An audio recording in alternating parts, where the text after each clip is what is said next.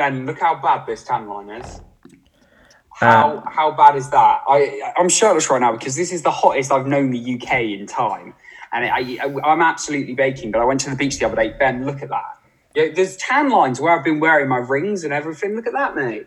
Yeah, I've been at the beach all weekend, but because I don't take my shirt off, I have right. I have a hilarious neck tan line that my neck is burnt and the rest of my body is pale. My whole chest right now is burnt. You can probably just oh, even look at the top of my head. You can see my like hairline is tan from where my I'm wearing headphones right now, so my hair's pushed back. That like comes down. Oh, I am. I'm so incredible. It's not the greatest like, look. You should get some aloe vera. I should get some aloe vera. Yeah, my mate actually, um, my mate actually grows aloe vera, so I need to. I need him to hook me up with the goods. Is that, that legal? Very wrong. he does just grow aloe vera. He's you know a biologist and he's got a greenhouse full of like aloe vera and what's another Dracaena? Is that another? I feel like that's another another plant that he. Um, and if you have the plant aloe vera, does that actually work, or do you need to buy like the supermarket bottles? I'm interested. I have no idea. You know, I'll ask him. I'll ask him after the podcast. But yes, it is incredibly hot right now. So apologies if you can also hear a fan noise. Um, my laptop is it's probably going to overheat at the end of this podcast. So the fan is going a bit like mad. Also, my fish tank's right behind me, Ben. I've recently done my fish tank, so you might be able to hear a fish tank. Anyway, let's get on with a slightly noisy, with a slightly burnt Jacob and Ben. I'll take you film podcast coming up today. Uh, we're going to be talking about the Emmys, uh, In the Heights, F9, Fear Street trilogy, The Tomorrow War, and Ben. Let's start with Black Widow. Ben just had an intruder in his room and was like telling him to get away. were you wafting a fly, Ben? no, it was my mum. It was my mum. She walked in trying to talk to me, and uh, I just gave her the finger. she walked off. Uh, yeah. Unless your mum wants to come talk about Black Widow, or we can just leave that for you. Yeah, well, she hasn't seen it, so uh, she'd be pretty. that probably wouldn't be too helpful. Uh, ben, what's going on with Black Widow, man? Yeah, so um, the latest film in the Marvel Cinematic Universe, I think it's like the 24th, it's the first in Phase 4. It was quite nice to go back and watch one of those films in the cinema. Not gonna lie, because we're so used to watching the Disney Plus TV series, I will say it probably felt a bit less of an event than it should have. And that's because, notably, Black Widow is smaller scale than the last couple of Avengers films we've had. Um, I mean, it's bound to be. It's bound to be. You know, a smaller scale. Yeah, yeah, yeah, yeah. It also doesn't help that we know Black Widow. It's not going to be the same level as Infinity War. Yeah, and it doesn't help we know Black Widow died in Endgame. Yeah. So like, yeah. it's a prequel kind of thing. Um, basically, you're not normally a fan of prequels, are, are you? You don't like it when they go back in time. No, I don't. I would have, if I'm being brutally honest, I'd have much rather right. this been released in 2018 um, right. when it was no longer needing to be a prequel. Um, right. Basically, you have uh, Natasha Romanoff, Black Widow, played by Scarlett Johansson, who um, she's now on the run from the US government, who've been her home for a number of years, and an old friend, her former adopted sister, who's also a Black Widow agent, recruits her to try and help bring down the Black Widow program of Ooh. assassins. Um, and I'm not going into spoiler territory because you don't want to, but end and up with lots... get a lot of a lot of hate, I imagine. Yeah, yeah. So just basically, we have that it's many listeners that would just be an absolute uproar if you were to spoil the film. I'd be cancelled. It's it's it's I'd be cancelled. It's an yeah. it's an international espionage type film. Now yeah. Scarlett Johansson is great. Um, Florence Pugh though really steals the show as um, her former adopted sister. She's the actress who most people know her from her Oscar nominated turn in Little Women, but she probably won this off if people have seen the film Fighting with My Family. She's excellent in that, where she plays a WWE wrestler. And she brings slightly less physicality here than I was expecting from Florence Pugh, but she's very funny, very cheeky, a bit like Villanelle and Killing Eve. Um, you also have Rachel Weisz, um, Daniel Craig's wife, and um, David Harbour from Stranger Things, who are like playing their parents. Both of them are great actors. I will say the cast, barring Ray Winstone's Russian accent, is universally excellent. Um, I like the story. I thought it was a good story. Um, I like the spy elements. I like the espionage. I liked how it was Loki. Um, It needs to be watched on a. So, what I want to know there, Ben, is uh, you said it wasn't as much of an event as you know you wanted it to be. Why? Why do you think that was? What do you think the film could have done differently to, to make it more monumental? I don't think the film could have done anything differently. I think the problem right. is, yeah, since what are we 25, 26 weeks of the way through the year, probably more, 30 of them, yeah, we've had yeah. nine episodes of WandaVision five ep- six episodes of The Falcon and the Winter Soldier, and we were five of six episodes of the way through Loki when I watched this. And I watched on the same day as Loki episode five came out because they both came out on the same You're day. You're loving Loki, by the way, aren't you? I thought Loki was a great series. Um, and I just think when you're watch when you can have Marvel on your phone, watching it on a big screen doesn't feel as big as to when you only have three of those films a year. It feels a bit saturated, if I'm being honest. And just there's not it, as much like anticipation for the yeah, there wasn't the anticipation. You're still getting content which you can just go on Disney Plus. Yeah, I will say because it is available to buy for an extra thirty quid on Disney Plus. Go to the oh, cinema. It? It's cheaper, notably cheaper. Um, if you go, you have a better experience. The film is made to be seen on a big screen. The and as a Monday, you don't have to wear masks in the cinema. I think most do. Um, I got. I was just reading through my local cinema sent an email about what's happening from tomorrow, and they're still requiring you to wear masks. Um, which I don't mind.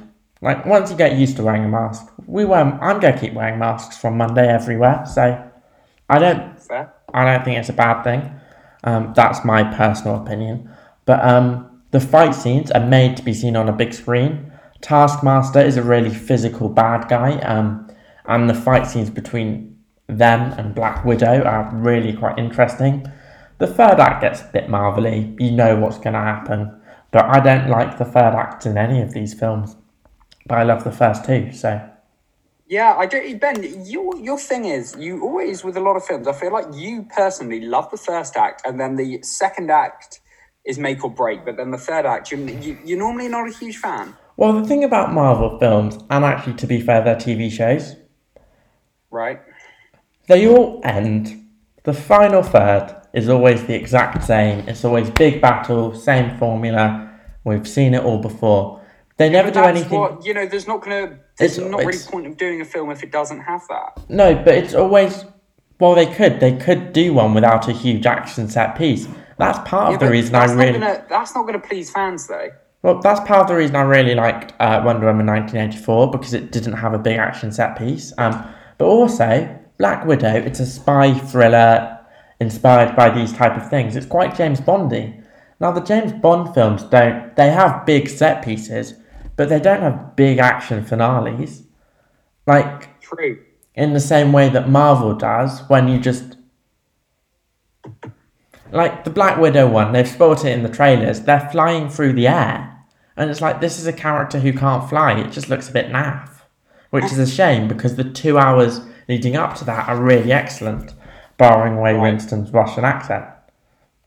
Yeah. I yeah. will. But uh, Black Widow in cinemas right now in the UK. How's it doing worldwide? Is it out? I feel like it's it out worldwide on cinemas and Disney Plus. It did. It had a great opening weekend, um, but the buzz has cooled off quite a lot on it because, like most things, when things are in cinemas, they're an event.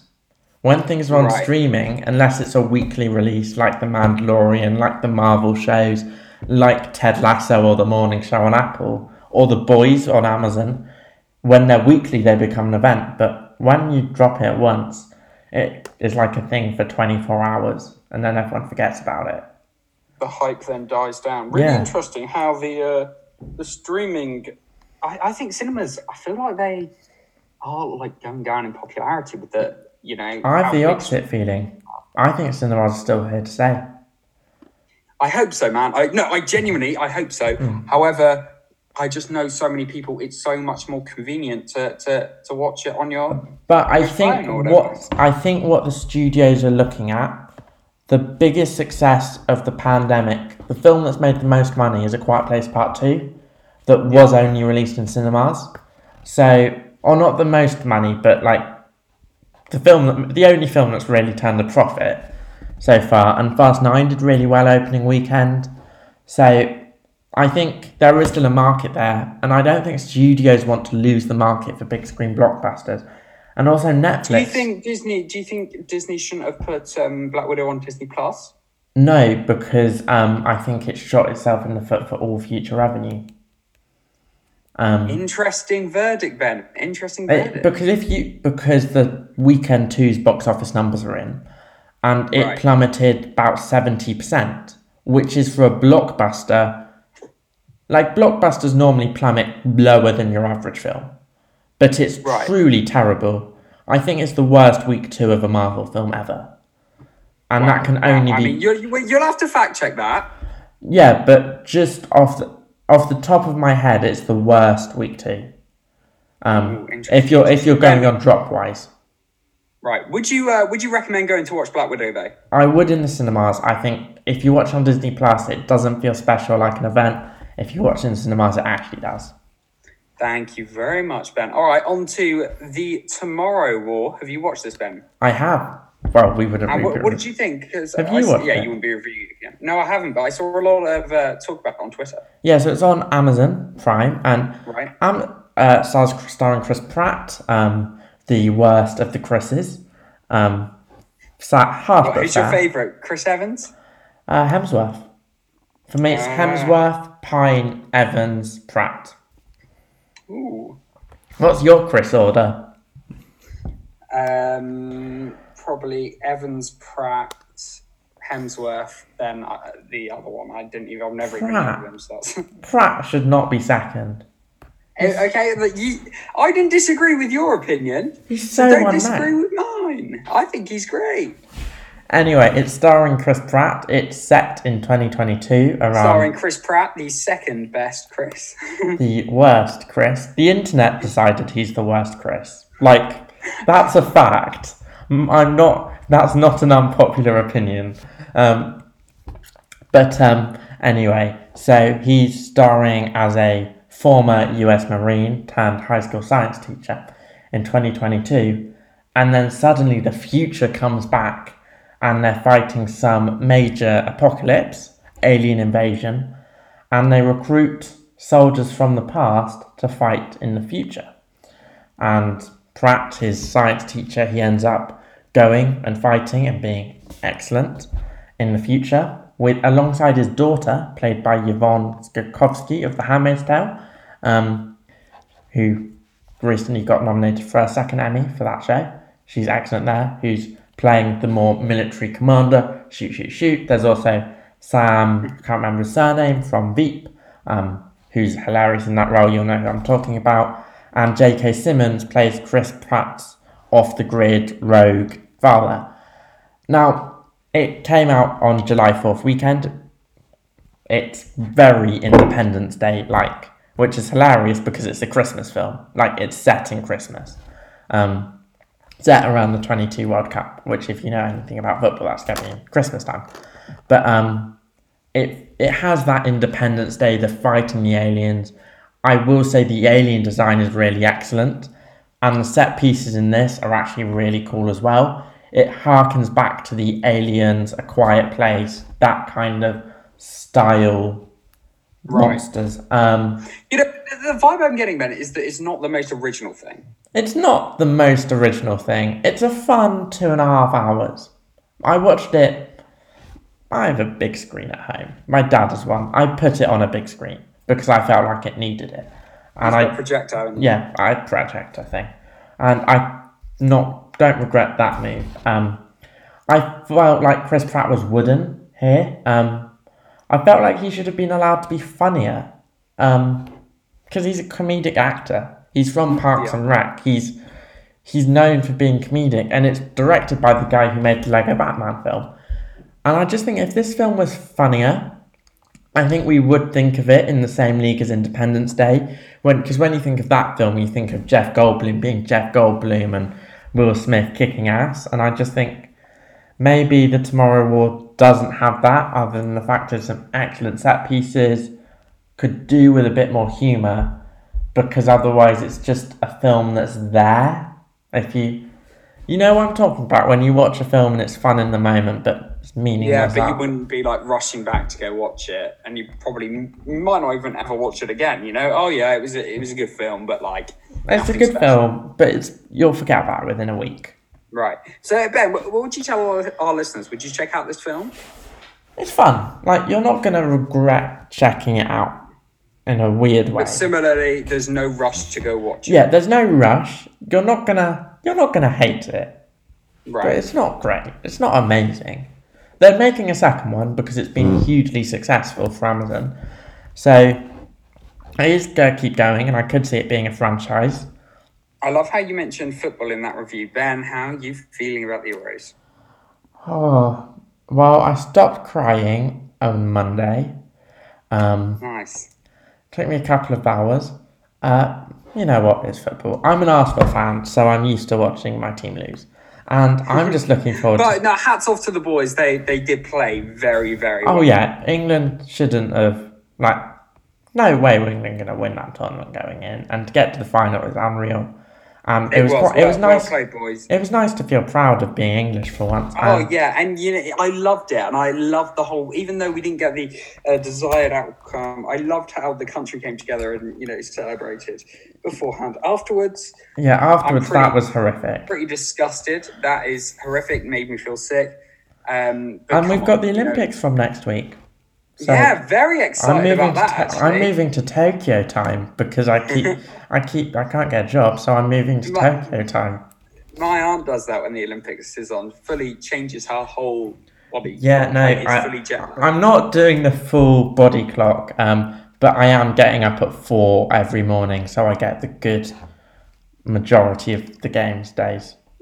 Yeah, yeah, fair enough. Fair enough. Ben. Still to come on today's I'll Take You Film podcast, uh, we're going to be talking about In the Heights and also Emmys and F9 as well. But Ben, we've uh, we got a, a, trilogy on here. You don't normally like uh, films that are part of a trilogy. Fear Street. Yes. That's recently dropped. Ben, what do we make of it? So, I think the Fear Street trilogy on Netflix is far more interesting as an idea than it was an actual execution. It's based right. off the R.L. Stine novels. Um, you may have read him as a child. He's like Stephen King of children horror literature. Um, and Netflix basically released three horror films, one a week. One set in 1994, the next set back in 1977, and the final one was set in 1639. And the 1994 one set on the slashers like Scream, the 1979 films based on the I can never remember what this horror genre is called. It's like the Halloween. It's like the stabbing one, and the 1639 is based off supernatural horror, and it's set in one in the same town of Sunnyvale, or it's called one of those generic American town names. Um, and it's about a myth and a horror story that moves back in the town. Um, I think all three of these films are very well executed. They're all three very good horror films on their own. Um, I really like the first one. I like the second one. I haven't quite finished the third one, so I don't know how the trilogy lines up. I've been at the beach all weekend. But the first two parts are excellent, which is in a really exciting way. Um, but part of the reason I'm really down for the film is I think it's quite a cool idea releasing three films week by week by week because it made it a bit of an event, you know. Because if you go, I'm not sure if it would have worked in cinemas, but it's something that Netflix can do, and I love watching them push the boat out. And the fact that all three films are good as well kind of works in its favour. Was the, was the budget high for these films? No, they're all horror films. Horror films don't have high budgets. Probably about five, That's ten million. True. Yeah. Like, they look good. They don't look terrible. They don't look trashy or low budget. They look like horror films. They feel like the era they're emulating as well, but not being. They're not wink wink, and they all have teenage protagonists, and they're not doing that thing that horror films quite often do, where they look down at the protagonists. Like, particularly, I find when it's adults doing films about teenagers, they can be a bit snide and cynical yeah. Whereas these films, I quite liked how they treated their protagonist as not adults, but adults. They treated them as human beings, and it worked. Yeah. It's I really, not... I really like that take on it, and I, I like it to them? an extent. You um, You enjoyed the enjoyed the enjoyed a trilogy, Ben. I enjoyed them more as three individual horror films than I did. Do they flow nicely to on from one another? A bit. I didn't leave the first one wanting to watch the second one, and I Do didn't. you need to watch them in chronological order? I think you do need to watch them in the order they were released. Um, I like the way all three films like honor a different horror genre, but the whole thing, the going back in time, felt a bit clunky to me. Right, right, right, right. So Fear Street out now on Netflix. It's a trilogy. Three excellent films. A so-so trilogy. it's it's a weird one. They yeah, don't it's it's- go. I, I get what you mean, though. I do get what you mean. Like, I can't think of any other examples, but I understand what you mean. I understand it's what you mean. when Okay, Ben. Hmm. Go on. It's, they just don't. oh, I didn't find they blended together well enough. For me, for me personally, Okay. All right, let's talk about F9, Ben. Is this any. I'm getting F1 vibes. Am I completely wrong? Fast and Furious Nine. Um, What you could have written that, Ben. well, it's called F Nine. The Oh, film's right, title okay. is F Nine. So Oh, okay. How uh, come they've done that? 'Cause I swear Fast and Furious 7 wasn't called F7. no, it was called Fast. It was called Fast Seven. Then it was Fate of the Furious. It was. Look, the Fast and the Furious franchise does not follow normal title conventions. Like Right. the fourth film is actually called The Fast and the Furious. Like, it makes no sense. Um, Right. But all I'm going to say on titles, number 10 needs to be Fasten Your Seatbelts. like, Yes. come on. Um, and Yeah, look, come on, Europe, where you don't have to wear a seatbelt. Fast 9. If you liked Fast and the Furious 1, which was about cars and spies and down to earth and gritty, you're not going to like this film. But if, like me, you didn't like Fast 1, I fucking love this film. I thought it was amazing. I was so down. I was watching in the cinema, like, yeah. Um, this is the point where the Fast franchise goes full on soap opera, in the fact that you have long lost uh, brothers, you have characters coming back from the dead, you have characters dying, they go to space, um, they slingshot over a ca- cannon, they have massive car scenes with giant magnets. It is completely. It sounds absolutely nuts. it's over the top in a way that In a good way? oh in the best way possible i wouldn't have wanted anything else like No. i'm i'm Do you, I, um, I like my fast movies with a side of campy ridiculousness and quite do a bit Fast and Furious, uh, Fast and Furious, they've got a, lot of die-hard fans. Do you think that the fans are going to be pleased with the direction that this is going?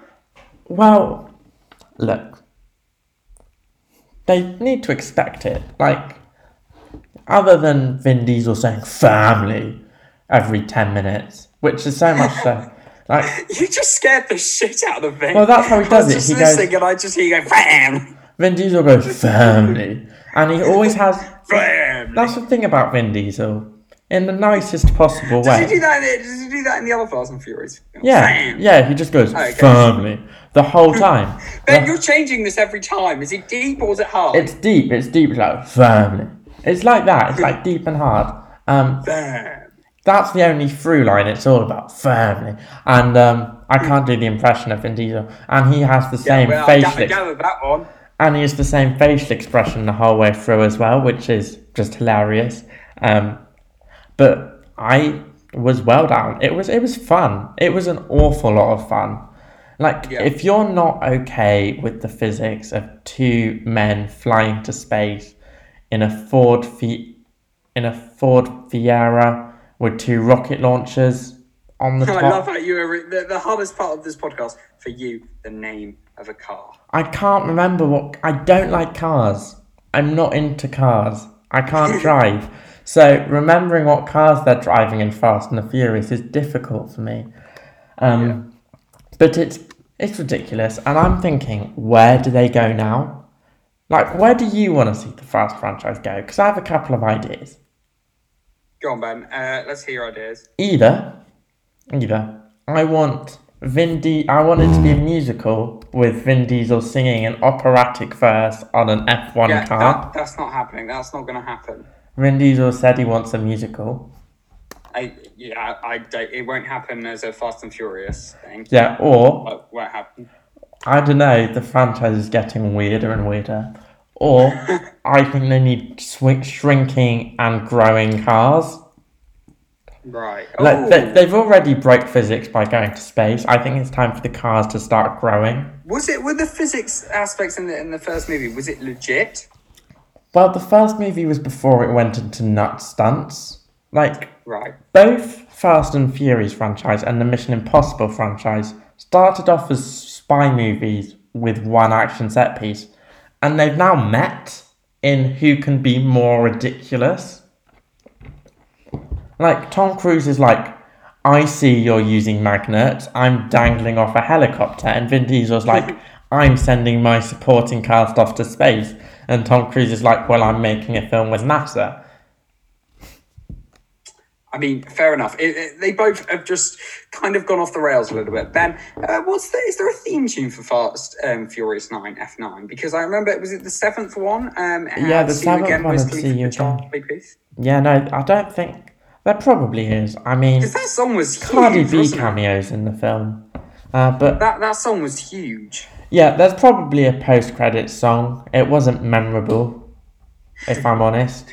And it's I don't believe it's been in the charts either. But Post credit songs normally don't believe it's big on TikTok because TikTok's how songs get big now. I know. Um, Weird, isn't it? It's and sounds as well. We, maybe we can make the family sound trend. Yeah, maybe I can be TikTok famous. Ah, uh, yeah, okay. No, no that's never happening because I'm never downloading the app. Then, before we move on to In the Heights, can I get one more? Family. Family. Oh, I just. It's it's such a ridiculous franchise. But I do want to do it. I do want to watch all of them in one sitting. Do, it, do a Fast and Furious marathon. Yeah, but I also want to do it so every time Vin Diesel says the word family, I take a shot, and I want to see what film I pass out. Would would there be a lot of a lot of alcohol consumed? I reckon. Well, he's not in two and three, so Okay, so you can have a little breather. So I reckon I would be passed out by six. Okay, all right, not not too bad. Okay, Ben, let's talk about In the Heights. Um, what, what did you make of it? I feel like I'm always like, Ben, what did you think of this that's come out, and this, and this, and this? Because I've watched them all now. Yeah, so it's a musical. So. Oh God! Oh, oh. God! But oh. as someone who can't stand, listeners, we are going to be talking about the Emmys later. So if you just want to skip a couple of minutes while we talk about no, no, no, because as someone who can't stand musicals, I loved In the Heights. I Did was that, listeners? It was so you good. Liked a musical. What it was like? so good. Yes, I think it's just such a summer feel good movie. Um, Do you feel like that's because you know the uh, social distancing is more or less going to be scrapped very soon. The weather's been hot. That's why you liked it. No, because I watched it like over a week ago. Um, okay, where it wasn't so hot. It wasn't hot when I watched it. Um, I was on my way to my mate's twenty first, so I'm not sure. I watched it on the way, so I'm not sure if that played any part. Uh, but the weather wasn't hot, and COVID was still looking an absolute mess, as it still is in this country. Um, but it's set I liked a couple of things. It's written by Lin Manuel Miranda, who famously did Hamilton. Lin Manuel Miranda. Uh, who did Hamilton. He does. He has a good ear for music. To be fair, his songs are addictive. Um, and it's set in the New York district, district of Washington Heights, the famously quite That's Latino it. community. Um, and it's all about how all of them want to break out of the community and finally achieve their dreams.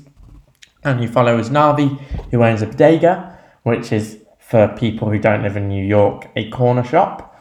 Um, and he wants to go back to Puerto Rico from no, the Dominican Republic, which is where he's from. Um, then you have all the other characters in the Heights mingling, interacting. Is there a lot of singing and dancing and big musical numbers? There is and there is this. Why did you like this one though, Ben? Like, uh, what was it about um, in the Heights that made you actually enjoy a, a musical? It is because so, I think they're normally a cringe fest. It is so cinematic. Like, it looks so good on a big screen. That helps a lot. Like there's this song called 96,000 where they're singing about if they win the lottery. Um, it's rap. It's also they're rapping about it, and it starts off with three guys rapping down the street, and then it end, ends in a big musical number in a swimming pool. And that musical number will probably be my favourite scene of the year because it's unbelievable and jaw dropping. And there's a sense of spectacle you do you get. Think it was, um, do you think it was filmed in an actual swimming pool? Yes. Yeah, no, they did. It's it's one of those swimming pools where it only goes up to your waist, but it was definitely filmed in a swimming pool. And it just I think when a movie musical's done right, Right. it has a sense of spectacle and awe. And I just left smiling and I liked the characters. And it was lovely also. I know there's been a bit of criticism that the film didn't have enough Afro Latino actors in, and I completely agree with that. I think, but it was so nice to see even a basic level of representation of Latino characters not being drug dealers or side characters, seeing their stories. I really like that, and it made me feel good. There's like, you're not gonna leave the cinema wanting any less. Like, no one want leave the cinema wanting more. There, it's two and a half hours of feel good, of good music. You're dancing in your chair, you're smiling. It's so good. It's my favourite film of the year so far. I just I can't stop listening to the soundtrack. Mate, that is a that is one hell of a statement. Uh, what is uh, in the Heights available to watch on? It's in cinemas, which is where you should watch it because it's a big cinematic musical. And I look, It's so rare for something to be only in cinemas these days. Fast Nine only in cinemas as well. So and that and that film has made a lot of money for only being in cinemas as well. Should we do it then? Yeah, let's talk about. Are you ready? Let's talk about the Emmys. So Ben, I actually saw you for the first time in 18 months, went for a nice pint together, had a nice catch up. And at this catch up, Ben was very, very excited because it was the day the Emmys came out. I hmm. know The Mandalorian has been nominated for like proper double figures, like the So, of nomi- The Mandalorian and The Crown tied with the most nominations on 24, followed by WandaVision on 21 and Ted Lasso on 20. And you wanted Ted Lasso to sweep the floor, didn't you? Well, firstly, the thing that needs to be noted about the Emmys is they're split into drama, which is where The Mandalorian and The Crown and The Handmaid's Tale have the most nominations, each with 20 apiece. Limited series, which is your one and done's, it's your The Queen's Gambit, your WandaVision, your Mare of Easttown, and then the comedies, which are like Ted Lasso. Now, part of the reason The Mandalorian got so many nominations, and it's It's part of because the it's reason it, absolutely excellent. yeah, it's good, and part of the reason it won a lot Yes! last Come year on, lads! is because it technically qualifies in the 30 minute categories. Yeah. Right. So where so it's not competing against The Crown, which is a big lavish set piece, or The Handmaid's Tale. For the tech categories, it's competing against shows like Ted Lasso or Hacks or Blackish and the sitcoms. And I love Ted Lasso, and it got 20 nominations, and it deserved them. That's not bad. That is not bad. It's the most for a first season comedy ever. Like Did, it was the most nominated comedy of the year. Ted Was Lasso it did. been nominated? I know it's not What? that big in America, but was it nominated? Because you said you would have uh, when we spoke. You It's said a you would have Sin liked was it to snubbed. Fuming, Not nominated for anything. fuming about that. Really big mistake, and I'll explain Do a you bit think why. That's just because it is it is not like as popular in the states. Do you think? Firstly, the limited series is the most competitive lineup because I'll read you the five that got nominated. I May Destroy You, which I raved about last year. Yeah. The Queen's Gambit, which everyone and their nan watched. Mare of Easttown, which I raved about recently. The Underground Railroad, which is by Barry Jenkins, who We directed covered that. I think we Moonlight. did. What? Did we, cover that? We have talked we about Mare. The Underground Railroad, which is by Barry Jenkins, who did Moonlight. I think it's one of. I haven't really talked about this on the podcast because it's a bit artsy and lots of people. I think Barry Jenkins is a genius and he made my favourite film of all time. And I found The Underground Railroad to be absolutely beautiful. That's in there. I think it's one of the most awe dropping TV shows of all time, and WandaVision, which was just a moment to TV. Like it's a Marvel show that's also an ode to all your favorite sitcoms of past eras. Like it was made to win TV awards. Um, but then if you look at what got snubbed, something like Small Axe, the the five films by Steve McQueen who did Twelve Years of Slave, they were brilliant. That didn't get in there. That didn't get one. The Undoing, which had Hugh Grant, Nicole Kidman, and everyone went mad over that. That got on. And part of the reason, and I'm pissed at this, that It's a Sin didn't get in. Oh dear. Was because you remember the stage recording of Hamilton. Yeah. Um, I remember you speaking to me about it. Yeah, so technically that qualified. What? And it got I know because it's a stage recording. So and it it's got stuff. you watch, right? Yeah, yeah. I'm livid, and it meant that it got loads of acting nominations and loads of directing but, but, nominations. You, you know, Ben, we've both done plays. It's completely different. Yeah, it's made for a play. Our plays get recorded. You know, we no, I, for, I, I, I don't. We, um, it's. I think it's nuts we doing, because actual TV. Yeah, actual doing TV. like our A levels, sorry if we keep talking over each other. I feel like we've both got so much say on this. Mm-hmm. When we were both doing our, our A levels and our BTECs, we watched a lot of plays online.